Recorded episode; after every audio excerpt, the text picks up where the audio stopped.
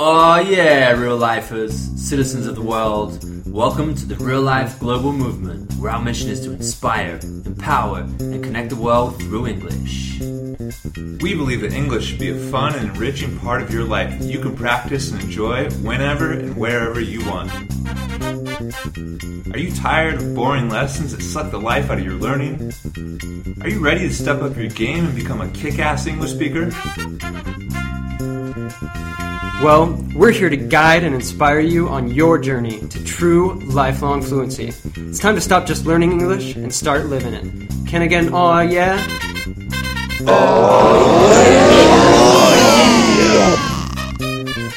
Aw yeah! What's going on, ladies and gentlemen, boys and girls, senores and senoras, from all over the world?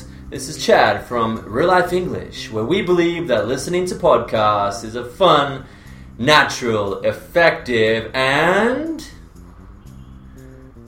incentivizing or kung pao way to learn English. So download this podcast now and listen to us while you're stuck in traffic, ironing your t-shirt, walking the dog, or taking a standardized test. Or eating some Chinese food. Or drinking some lemon tea for your sore throat. Lime tea. Lime tea. I keep saying that. I'm joined here today in the studio with the man, the legend, Justin Murray. What is up? Yo-yo. Yo-yo? What's going on? Not much. Just chilling. Yeah? Just, having a nice brainstorm with you guys before the podcast, right? A lot of great ideas flowing around, positive energies. Yep. Also, the Mr. V himself, the man, the other legend, right? I already said Justin was the man, the legend, but you were like, I'm not that legendary. No? Nah. Okay. How you doing today, though, man? Doing pretty good. Yeah? Yeah. Yeah, having a nice sleep? Could have slept more hours, probably, but no, yeah. You know. Now that we are roomies. Yeah. What are roomies? Roomies means roommates. Yeah.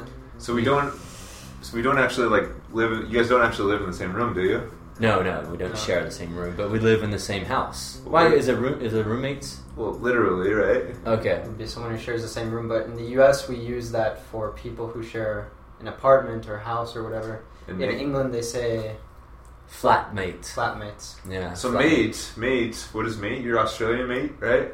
Yeah, mate means friend, my friend. Hey, friend. Mate also means like a partner to have kids with, right? Mm. Well. Oh, yeah, you're right. And it can also be the act of mating, which is like fornicating, right? Yeah. What's fornicating? Having sex. Yeah. We don't do that. So you have that's not the kind of roommate we have. So you have flatmate, roommate, classmate, workmate, yeah. First mate. What's that? Like on a ship, right? The first mate, the captain, okay. And the first mate. Yeah, the captain's like his friend. It's like his right hand man. Right hand man. What does that mean? A right hand man or woman, not being sexist here, can be the person that assists you the most. Like if you are the CEO of a company, like Justin, CEO, you have a right hand man, which is the person who knows all the little detailed things that he has to do to assist and help the CEO. Hmm. Right? Have like Obama's right hand man, I guess, is Biden. Biden, the vice president of the US. Oh, okay, yeah. Going to be Michelle, his wife. Hmm. Could be his right hand woman. Yeah. She helps him out. Yeah. Yeah, it's not always in a. It is generally a professional term, though, right? Yeah, right hand man. Mm-hmm. So you go to for advice, I think, a lot, right? Mm-hmm. Yeah, it's true. Any other mates you can think of? Not really. I think that's all the mates covered. I think you pointed to me and said Australia because in Australia we say, well, I don't say it as often, but many people would say mates, like, hey mate. Yeah. Okay, mate. Mate is friend, right? Yeah. Well, what'd you do last night? Oh, I hung out with some mates. Mm-hmm. The US might be a bit strange if you call someone mate. Really? Yeah. England, though, I think it's super common as well. Mm-hmm. I've adapted it, because in global English, you can definitely use it. Mm. Well, I guess if you understand that in Australia people say that, and depending on your environment, you can adapt to that. But, everyone's saying mate, so I'll say mate. Yeah. right? I think it could be quite funny, some of the, because there's a lot of words that people in Brazil are very friendly, and in Portuguese they use a lot of different words to like refer to friends that I think would be quite funny if you translated them to English, like say like son. Son. How you doing, son? But they say that sometimes in certain places, like certain, you know, maybe like social groups, like, yo, what's up, son? You said it's kind of like gangster, right? Yeah, in some sense, but son is more like there's a educational relationship. One person is educating the other, right? Mm, a little bit. One person is more like more experienced and is helping the other person. Mm. Could be. Or you could say like sometimes you might say that's like a younger boy, just as like a way to refer to him, even if he's not actually your son. But I feel like when they say that in Portuguese, for example, it has this sense of kind of like endearment, like you really like that person, you know, as if it's, you know, I'm not sure if it's so like coming from authority. I don't know. Maybe I'm missing that one. But awesome. We have a lot of cool stuff to talk about. Like I said, we had an awesome brainstorm just before this podcast, and a lot of it revolved around a recent article written by Mr. V himself, and talking about authority and son and stuff like that. We started talking about education and your kick-ass article, which was called Education is F'd Up. What does F'd Up mean in this case? In this case, well, it's a pun. So F'd Up. It's a pun. What? It's a pun. Pun. Yeah. What does that mean? A pun is oftentimes it's a joke, but it's a play on words. It's basically, and this is really common in the English language, it's basically when a word has two meanings, and so, you know, it can be kind of using it for a second meaning, but it gives some sort of confusion that makes so it funny. The obvious meaning of effed up is what? It would be fucked up. Right? So we don't say fuck. So we avoid saying fuck by using the F word, right? Yeah. If someone didn't actually want to curse, they could say, hey, that's really effed up. What would they mean by that? That's really fucked up. It's messed up. That's a really bad thing, right? Yeah. So you'd say, like, eating meat is really effed up because you're murdering helpless animals. Yeah. But it can also be, yeah, effed up is like, it's wrong, but it's like, oh, man, that's effed up. It's like, maybe it's kind of disgusting or something like that, too. Yeah. It has a few different... It's something that kind of blows your mind. It's so in bad. In a negative way. Yeah. Yeah. But I think it can also be used kind of like... jokingly or in a funny way amongst friends. Okay, what do you mean by effed up? What's the pun of it? What's the second meaning here? So the pun of it is education is effed up. The F standing for, in the American grading system, we have A, B, C, D, and F. So A is the best and F is the worst. So F is like under 60%, right? Yeah, I think, yeah, that's right. Like an A is 90 to 100, then B is 80 to 90, and so on. And less than 60% is an F, and the F also stands for failure. So, do you think that's why they skipped E? So, you know, we don't have two, man. You know, they got to E, like, oh man, but F actually says fail. Let's use that. You know? Yeah. Let's just skip E. Let's just make these kids feel really bad about not passing. You're a failure. You'll never. They should just put E for exclude, right? Yeah. Excluded from the actual thing, right? Cool. So. Very interesting article. It was about the grading systems itself, right? You say so. The idea was like saying why that's kind of effed up to put. You just mentioned like so kids feel really bad when they get an F, when they like fail, like you're a loser. And I think that was one of the main points of your article was like just that system itself isn't really promoting kids to really excel or even see failure as something that maybe is you're kind of getting rejected from everyone else, right? Yeah, we see failure as something really negative when in fact it should be, we should be teaching kids failure is not a bad thing, it's a good thing because it's an opportunity to learn. And I also had written like an article on mistakes. It's a similar thing, that mistakes and failure, which generally like this education system is teaching us they're bad things, they're actually things that are like stepping stones. They're really necessary on your journey to being successful at anything. It's like in English, this is really easy to exemplify in English, right? Or learning a new language, that the way to actually learn the language and communicate is to make a lot of mistakes. Yeah, and I think, you know, this basically what the system, the educational system is cultivating with like English learning is a great example, learning any language, is that generally you get marks off, for example, on the exam for every mistake you make. But in reality, you can't expect to just keep studying the English until you can speak it perfectly. It's like you have to start speaking, start making mistakes, and correcting those mistakes. By the way, Ethan, you just made a mistake. It's not educational. It's the education system. The educational system? The education system? You got an F, man. You got an Fuck. F. Fuck. You fucked up. Well, what does that mean if you say I fucked up?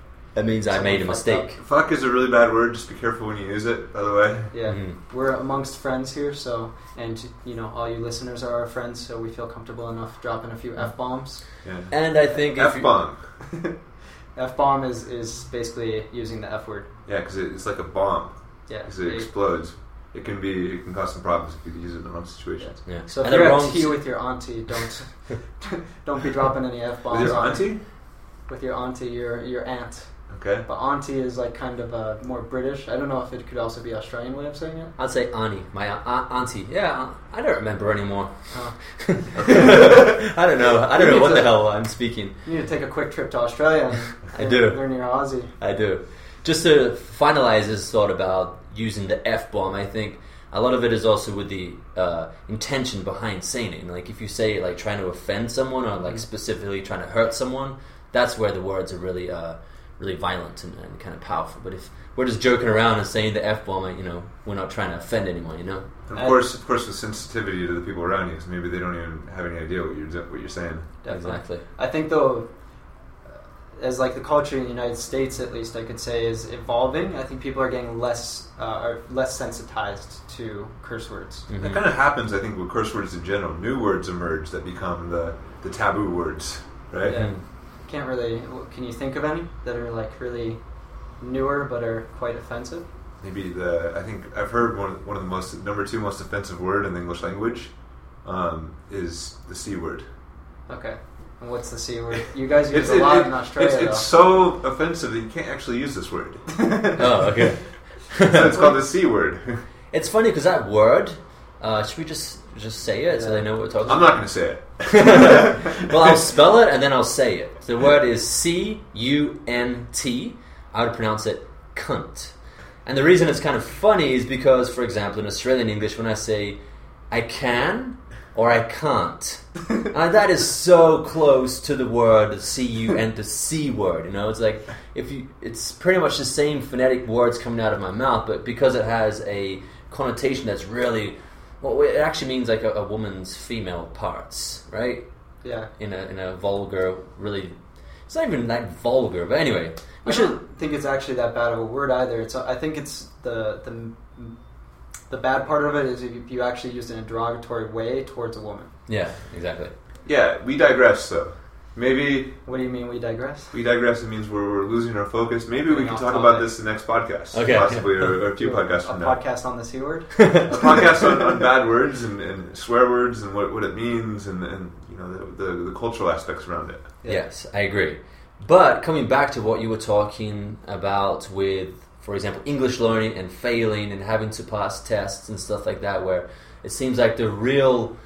place to learn quickly would be to actually just using the language. And like just now, for example, if you say a word and someone's like, hey, that's wrong, you're like, oh shit, and like you learn much more effectively when you're like making the mistake, quickly iterating and fixing it, and I think you remember it much more because it's in context. What do you mean by iterate? Iterate is to quickly change something. To learn, integrate the learnings, right? The new lessons and then evolve, right? Mm-hmm. Do it in a new way. Yeah. One thing I'd like to add to this right here is I think something that's very detrimental. What's detrimental mean? Something that's bad. It causes damage to the process is really what the fear, the actually being really scared to make those mistakes. Mm. That's what's the worst thing because it really contracts you. Mm-hmm. You get really scared about actually trying, and it's almost like just if you don't open your mouth, and then when you do, you just get scared and it's worse. Yeah. Mm-hmm. And so then you think like, oh, I need to study more. I can't speak yet. I need to study more. And it's like this endless cycle of you never actually speak because you just keep getting more and more scared, and then you study more, and then you're even more scared of making mistakes. It's just really psychologically damaging. Yeah. And the psychological violence is almost like the standard in education. Mm-hmm. Mm-hmm. What do you mean kind of by that psychological violence? Well, in the sense of like just constantly judging, and it's almost like you're attacking somebody for being wrong, and so that attacking somebody ends up causing the increased damage. Mm-hmm. Right? It's beyond just the initial mistake. Yeah. It gets worse and worse and worse. Yeah.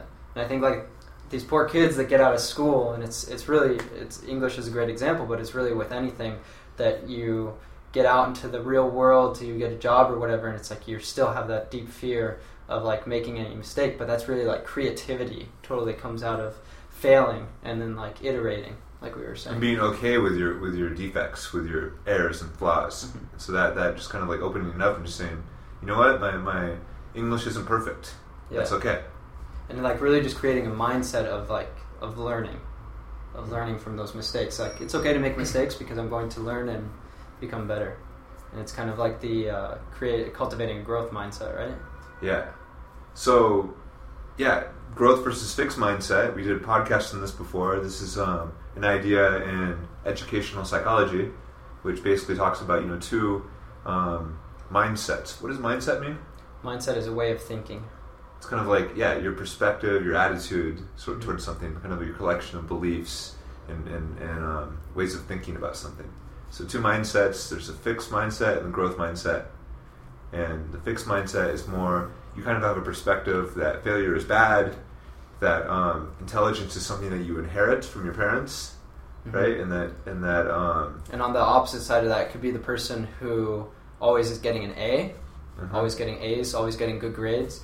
And the teacher or their parents or whatever is like, oh, you're doing so good, you're so smart. Mm-hmm. Instead of telling them like you work so hard, mm-hmm. because if you tell them that they're really smart, then when they do fail, then they think like, oh, it's not important because like I'm really smart, so there's a problem with that. Instead of thinking like, I didn't work hard enough, I need to work harder next time. Absolutely, which would be a growth mindset. Yeah, mm-hmm. and so there are two different ways of looking at, for example, grades, right, and learning. Like the fixed mindset is more interested in the external validation, getting that grade because mm-hmm. I got an A on that paper, and so this is the most important thing. Where the growth mindset, what do they value? I guess they value like the actual the experience of doing something great. Learning, they want to actually learn. Mm-hmm. Right? They don't care about their grade mm-hmm. so much. Also, they don't even need. External recognition from people saying, "Hey, you're good. You got the grade." Like they feel they have this more like internal sense that, "Oh, I know how to do that now. I'm progressing really well. Yeah, I'm learning a lot." So that growth mindset is more focused on the actual learning rather than the external representation of that. Mm-hmm. They're more focused on they're okay with challenge, with the difficulty of learning because that's natural, mm-hmm. and they see that it's going to take a lot of effort to be successful a lot of times. Mm-hmm. And they see that maybe they don't know how to do it now, and so it's like when you don't know how to do it, it's more like yet, but I will learn. Mm-hmm. Yeah. The yet is very important there, right? Yeah. I think like another big problem with this whole grading system, the way we do it, is that it's just become kind of a thing of compliance, of getting good grades. Kind of you do it because it's what's expected, but you're not doing it actually for that what we were talking about, like that kind of internal satisfaction of the actual learning. So basically, I think it's this thing. It's like where you learn the information, you regurgitate it on the exam. Regurgitate is vomit, but in this sense, it kind of means that you're just kind of like taking it in and then like spitting it out, not processing it, right? Not actually internalizing the information so that you could actually put it to use. It's like the information doesn't mean anything to you. It's like you're storing it in your brain just so you can put it back onto paper to pass a test, but you don't actually use it for anything. It has no importance. Which is like for a lot of information that's really useless nowadays because we all have our phones on us all the time. With internet, we can just like Google any of this information. So actually that kind of memorizing or regurgitating information is not a useful skill. It's sort of like a product of this past time period, the mm-hmm. industrial period, which is very parallel to that, right? Because it's almost like industrial education, factory education. Mm-hmm. We put you in, one size fits all. Cookie cutter. What? Wait, one size fits all. What does that mean? It means it's like you don't customize it. Uh-huh. It's cookie cutter. When you make cookies. Yeah. Out of the material for cookies, which is called dough, cookie dough. Mm-hmm. So you take there's a template, like a standard metal shape. Yeah. That you use to cut it. And so you cut every cookie has the same shape, mm-hmm. right? And so the cookie cutter education system is like you're making everybody the same. Mm-hmm. You're not recognizing the individual differences, right? You're not customizing it. Individual mm-hmm. learning styles. Yeah. It's like that image, right? There's like a really great image which we could probably put on the podcast page. It says it's sort of like comic, a drawing that's got a bunch of different animals. You've got like a dog, a fish, an elephant, a monkey, and then you have like the teacher, I guess, who's in front of them, and he's saying that for a fair selection, everybody has to take the same exam. And there's a tree, and he says, please climb that tree. Yeah, so you have... The monkey looks really happy because climbing a tree is easy for him, but the elephant and the fish and the dog, they all look shocked because none of them are actually able to climb a tree. Yeah, well, the fish is probably like, what the fuck is a tree? This is like ties in very well to like our actual... how the education is, the cookie cutter system, because it's like you're expecting people with a bunch of different learning styles to... basically show their learning in the exact same way. So there's, interestingly, we talked about this in the past, the psychologist Howard Gardner, he has a theory about multiple intelligences, which has gained a lot of traction in the educational world. It's mm-hmm. like, generally we're evaluated on just our cognitive intelligence a lot of times, which is a very like analytical, a very specific type of knowledge or ability. Mm-hmm. When really, he says, there are actually 8 or 9 different types of intelligences, and it's really important to value each of them. Maybe a certain person isn't so great at memorizing or regurgitating, like you said. They're not mm-hmm. so analytical, but maybe they're good at other things. And mm-hmm. so some of the intelligences, maybe you'd like to read, Chad. I looked up an image on the internet that talks about the different intelligences. What are they? One second. We have interpersonal intelligence. I guess that's being able to interact with other people, uh-huh. communication, people skills, right? People skills, people who learn. Oh, that would be. Oh yeah, interpersonal. You also have visual or spatial. There you go. Pronunciation lesson. What's that? Oh, artistic, I guess, painting and things like this. That's learn. Well, I think it's actually learning styles, right? So, visual would be you learn well by you have to see something. Okay. That's one aspect of it when we talk about styles, but. I think this is a little bit different. We have naturalistic. Those are people who are really good at identifying and classifying things in nature. Mm. Maybe a biologist. They're really good at that. Logical, mathematical. I guess that's the. That's pretty self-explanatory. Yeah. Existential. Philosophers. Okay. Yeah, kind of you have a big picture view of the world. You think about what's the meaning of life, mm-hmm. right? Even futurists, what's going to really happen in the future with this evolution of technology. It's kind of like thinkers. Thinkers, yeah. Musical and rhythmic people. That'd be like you, right? I try to be. Musical, rhythmic. Okay. See, some people, they have a knack for picking up music, listening to sounds. They can even hear a song and then play it on the guitar without seeing any notes. Mm-hmm. Maybe these type of people, they'd be good with learning with our podcast. Yeah, they probably it's probably the same that they're good at listening and then internalizing. To have a knack, you said. Yeah, that you have a talent for something. Mm-hmm. He has a knack for music. It means he has a special talent for that. Bodily or kinesthetic. Learning by doing. Probably motor memory, muscle memory and stuff like that. Yeah, and even teachers that are good about really helping students with different styles, they might have students get up, move around a lot, and get them engaged to use their body mm-hmm. to walk and move. Yeah, mm-hmm. yeah. I guess athletes, obviously, they're really good at controlling their body too. Dancers, yeah. And lastly would be verbal and linguistic. Uh-huh. Language learners, right? Yeah, that's more, not even just language learners. We're all learning languages, right? Sure, that's true. But... being able to do stuff with your words, right? Being able to, for example, the other day, I showed these guys a really awesome podcast by Joe Rogan. He interviewed Russell Brand. Mm-hmm. Yeah, you should link that in the show notes because it's so... Yeah, it's a 3-hour podcast and they speak... his English is probably a little hard to understand because he has a thick British accent, but the way that he uses his words is just kind of magical. It's the way he speaks so quickly and he uses such a poetic way of explaining stuff. That guy has a knack... for just like communicating his thoughts really quickly. He's really funny too. And so he's very entertaining. And so if you want to learn British humor, which I think is interesting, and especially this guy's humor. He also has a very existential kind of way that the subjects that he talks about are very existential. Consciousness and... He talks a lot about the hero's journey and Joseph Campbell. We did a podcast on that before. Yeah, we did. So I'll link it. It's pretty cool. If you have never heard of Joe Rogan, he's a... whatever. It's a long podcast. You might want to listen to it in a few different sessions. Yeah. But coming back to what we were talking about, one last thing I wanted to add that I was just remembered now is talking about the education system and how, you know, not one size fits all kind of thing. Another thing that makes me a little bit mad too is specifically with English learning, like ESL schools.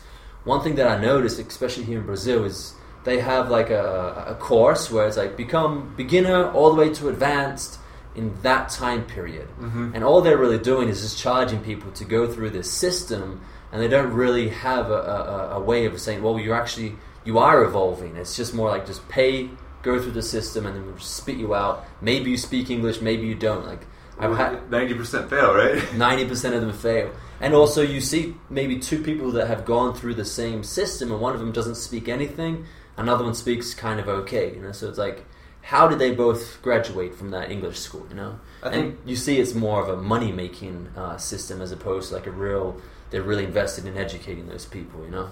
And how do you standardize that? How do you standardize somebody's motivation to learn? Because if somebody doesn't want to learn, right, there's nothing you can, even the best teacher in the world is not going to teach them. Yeah. If they don't really want to learn. So it's like, what's that motivational structure that person has? Yeah, that's the thing, is you can't standardize it. Yeah. I think it too, like on the same kind of topic of this, is that this also just kind of like takes students and because it's just like valuing one type of learner, who's usually the person who's like very good at like internalizing information and then like reporting it, but it makes other people think that they're not smart or they're bad learners or something, when that's not really true. It's just like you have a different learning style that these examinations, the standardized system, is not valuing. So I think it's like you get all these people who falsely believe that they're not very smart or they're a bad learner. Like, I've heard so many times people just say like, "Oh, I'm a bad language learner. I can't learn English because I'm a bad language learner." Yeah, and it's kind of a dilemma because the system is old and it demands innovation, right? Totally. It's not like, you know, somebody is actually imposing this. It's not. I don't think it's a conspiracy theory. You know, maybe it is. I don't know, but ultimately, I think a lot of people think it's a conspiracy theory. But there's really nobody to blame. It's just a system that needs to be updated. It's very bureaucratic too. So I mean, any bureaucratic system is slow to change. Yeah, I think like I know like in the United States, for example, the Bush administration, the Obama administration, both of them have invested in trying to improve the system. But I think it's still too tied to its roots. What do you mean by tied to its roots? It's too similar to like the old way of doing it. It's something really, like Justin was saying, something very innovative, like very, I don't know. It's kind of game-changing, you know, changing their motivation for learning, you know? Well, part of it is like, I mean, if you think about the revolution of the internet that happened, you know. Yeah, so quickly. That's happening. It's, you know, 1996, 1995, the internet first really hit the scene. What do you mean by hit the scene? Hit the scene. It arrived on the scene. It arrived on the. It became accessible, kind of. Yeah. So, but really, it's changing really fast. So I think a lot of the bureaucratic people that are controlling the world, you know, they're not really from the era. They're not digital natives. You know, millennials, maybe. Yeah. Or they're not. They don't really have like the depth of really knowledge and awareness about the internet, right? I really think also that the internet we said I was like 20 years old now, but I think we're really just at the beginning of something. Like, we can't even really imagine what the internet is going to bring in the next 20 years, you know? And just the fact that like now, because of smartphones, it's become so much more accessible, like in the third world and this whole thing that... The developing world, Ethan. In the developing world. Is that culturally insensitive? What is that? But a lot of people... think that actually calling it the third world, it just kind of like makes it kind of inferior. Oh, okay, sure. It's not politically correct. Yeah, it's the C world, you know, like the It's the developing. You get the develop. the F world. But the failure world. But even that's kind of messed up. Even calling it the developing and the developed world, because it's like the developed world is still developing. Yeah, yeah. Right? It definitely needs to develop a lot more. Yeah. Cool. But sorry, what were you saying? I was just saying the access to the internet now has become so global, and it's just expanding. So it's like now we have all these people from corners of the world that like weren't communicated before are now coming onto the scene, onto the internet, and we're all connected and we can all communicate. And so we have all these new ideas coming in from like all these far-flung corners of the world. Far-flung? Yeah. What does far-flung mean? It kind of means like isolated, like far away. But flung is like to fling, right? To throw, right? Yeah, to throw. Yeah. So I think this is an ideal time even to bring back into the conversation global citizenship, right? Mm-hmm. Last podcast was about that, but we're talking about all this integration, all this hyper-connection, right? Smartphones. Everybody's going to have a smartphone in the next, 5-10 years. Mm-hmm. You know, even sooner. 90% of the world in the next 5 years is going to have a smartphone. So we're all connected, right? Mm-hmm. So ultimately, we all need to evolve our consciousness to the point where we think of ourselves as, one nation, as one people, mm-hmm. really, mm-hmm. and this idea of global citizenship. You know, you have all these people coming from the developing world, maybe they're not really connected to the global scene. Mm-hmm. So education really, really is prioritizing more and more this idea of the global citizen. I know it's part of the standard curriculum in the United States, more and more, mm-hmm. and other countries as well. The European Union recently published a report just saying this is the number one priority, or not the European Union, United Nations. They said this is really a top priority for education, really bringing people to the point where it's like they have a global awareness so we can solve these global problems mm-hmm. together. Mm-hmm. It's the only way we're going to be able to really move forward. Yeah. Into a new era. That's big. That's a game changer there. What's a new era? A new era is an era past, I don't know, we're talking about the Industrial Revolution, right? Yeah. That's one era. And then this revolution into the information age. It's a period of time, right? Yeah. That's kind of marked by something specific. Yeah, it's the information age, right? This is evolving forward and kind of, going back to that that global citizen, that big picture video by Jason Silva mm-hmm. that we talked about last time and that we shared. Yeah, it's talking about a new era when we really start to transcend our physical, cultural, linguistic barriers, right? Mm-hmm. I think it's almost could be dawning a new Renaissance sort mm-hmm. of era where it's all these people that all of a sudden everyone in the world's going to be connected. All these ideas flowing around that before weren't accessible to so many billions of people.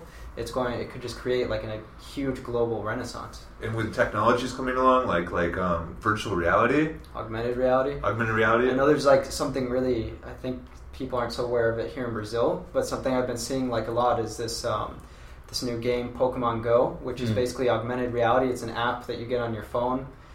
Wait, what's the difference between augmented and virtual? So virtual reality is where you put on a headset goggles or whatever, and it's you're in a completely you can be on the moon or whatever, looking back at Earth or something. Augmented reality, it just takes what you're actually looking at and it puts something very realistically there that is not actually there. So mm-hmm. it's it helps you, it augments, it kind of improves or changes the real thing. So I think the reason that this new game Pokemon Go has gone so viral is because it's really accessible augmented reality where it's this game Pokemon, which before it's you just play on a small device on a Game Boy. We talked about that last time. Now it's all of a sudden on your phone you can interact with Pokemon in the real world, and actually the thing in the States right now is just getting huge because all these people are going to the street and trying to catch Pokemon on in their neighborhood or whatever. Yeah. So I think it's you see this kind of technology becoming really accessible, and for education, this could be really huge. For global citizenship, I think it could be even bigger. Mm-hmm. This is a rabbit hole we can travel down in this podcast. We can talk for hours about, right? What do you mean a rabbit hole? A rabbit hole. It's like Alice in Wonderland, right? Mm-hmm. There's a rabbit goes down into a hole into the earth, right? Mm-hmm. Oops, that's a meeting. We have a meeting soon, so we have to wrap this podcast up. Rabbit hole? The rabbit hole means something we can go down, that path, that road, that way. Mm-hmm. We can talk more about it, but... it's like an endless hole. When you go down there, you just keep falling and falling and falling. We can keep going talking about global citizenship. And we could talk about, we were planning to talk about teaching more, right? Future of education. Future of education. Well, yeah, but the teacher part of it, right? And mm-hmm. Maybe that's a whole other podcast. I think so. But just finally, what we're doing for this, I think that's a good way to end, right? Yeah. What Real Life English is doing, because this is, we're talking about this because this is stuff we're thinking about. This is stuff we care about, and this is stuff we're trying to integrate into Real Life Global, this, you know, this social English learning experience, which we're preparing to bring to you in the next few months. Mm-hmm. Yeah, it's the new version of our previous platform, Real Life Global. We're obviously trying to use. We're creating a platform, so it's not just helping you with your English, but it's also going to help you connect with like-minded people from all over the world, and actually give you a more global perspective by actually introducing you to different cultures and different ways of thinking and people with different mindsets, for example. So just going back to, we're talking about all these problems with education in general, right? The same problems are existing in the English learning education system too. The same problems, and it's in a huge need of an update. So we think we can really offer a great contribution to that. Can I get an "aw yeah"? Aw yeah. Nothing like finishing the podcast with a good "aw yeah." Yeah. I might just say too, if no, we already did the "aw yeah," so the podcast. But I might just say too, if you're actually interested in the platform, if it sounds really interesting to you, you could probably actually help us out. Just let us know. Send us an email. Mm-hmm. Chad@reallifeglobal.com. That's right. Justin@reallifeglobal.com. Let me guess. Ethan@reallifeglobal.com. It's not Mr. V @reallifeglobal.com? Oh, no. Oh, we can change it, maybe. All right, guys. We are going to play them out with something. Maybe a song. The song that we shared the other day. Mumford and Sons playing with... Baba or something like that. Okay. A guy from South Africa. Okay. He's like a really cool kind of like tribal spiritual leader. Yeah, yeah. And he was, he's not even, he became famous because of his amazing voice, right? Yeah. He just kind of has the role, I think, in his tribe of being kind of the spiritual leader, and part of that is singing. Mm-hmm. But because he was like so amazing, he got really popular in South Africa. Yeah, his voice is... Mumford and Sons, they're from England or from... I think they're from England, yes. And they I guess they created a whole album with him. But yeah. There's a song that's become quite popular now. Yeah. Called... We will post it in the podcast, in the show notes, right? Wow, that's a great title. Yeah. Yeah. I'm sorry, Mumford and Sons and Baba, man, we who are surely... Yeah, just let's quickly look it up. Let's quickly look it up. Yeah. Right here. Okay. Unedited, so you guys get to hear all the background noise and stuff. We have to entertain you while Ethan's looking. Exactly. There it is. There Will Be Time, and the South African guy's name is Baba Mao. Baba Mao, something like that. Okay. So there you go, guys. Hope you really enjoy this song. Thank you for joining us here today, and you will hear from us next week here in the Real Life English podcast, right? We're actually back. We're back. Yeah, this time we are back. Yeah. For good, right? Yeah. All right, guys. Well, have an amazing morning, afternoon, evening, night, whatever. And if you guys want to leave us any messages, just go to the show notes of this podcast, which will be called reallifeglobal.com/... Education. Is that taken? I don't think so. Okay. It's easy enough to remember. Education. Okay. /education. And you can leave a comment. We'd love to hear about what you thought about these ideas and this podcast in general. So, until next time, have a great day. Oh, yeah. Yeah, yeah. 1, 2, 3, oh, yeah. 1, 2, 3. Oh, yeah. You told me all and my.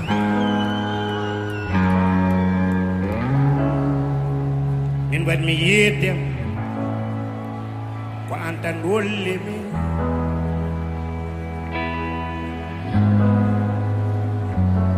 Holy me, could you dear me or do not do now? But in the cold light I live to love and adore you. It's all that I have. In the cold light I live, I'll only live for you. It's all that I am. It's all that I have. And then only me.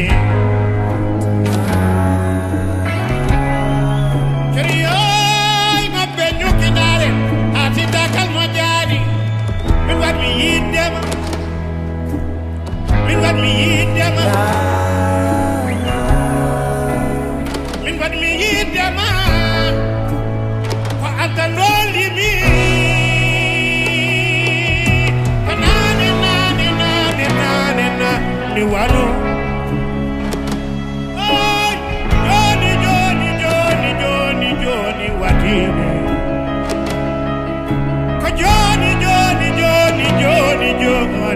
destiny.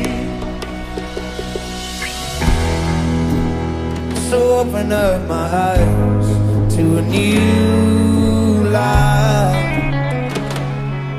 I want to drown you dark and light all night, but I lift up my eyes to a new high. And indeed there will be time, but in the cold light of to love and adore you. It's all that I am, it's all that I have. In the cold light I live, I'll only live for you. It's all that I am, it's all that I have.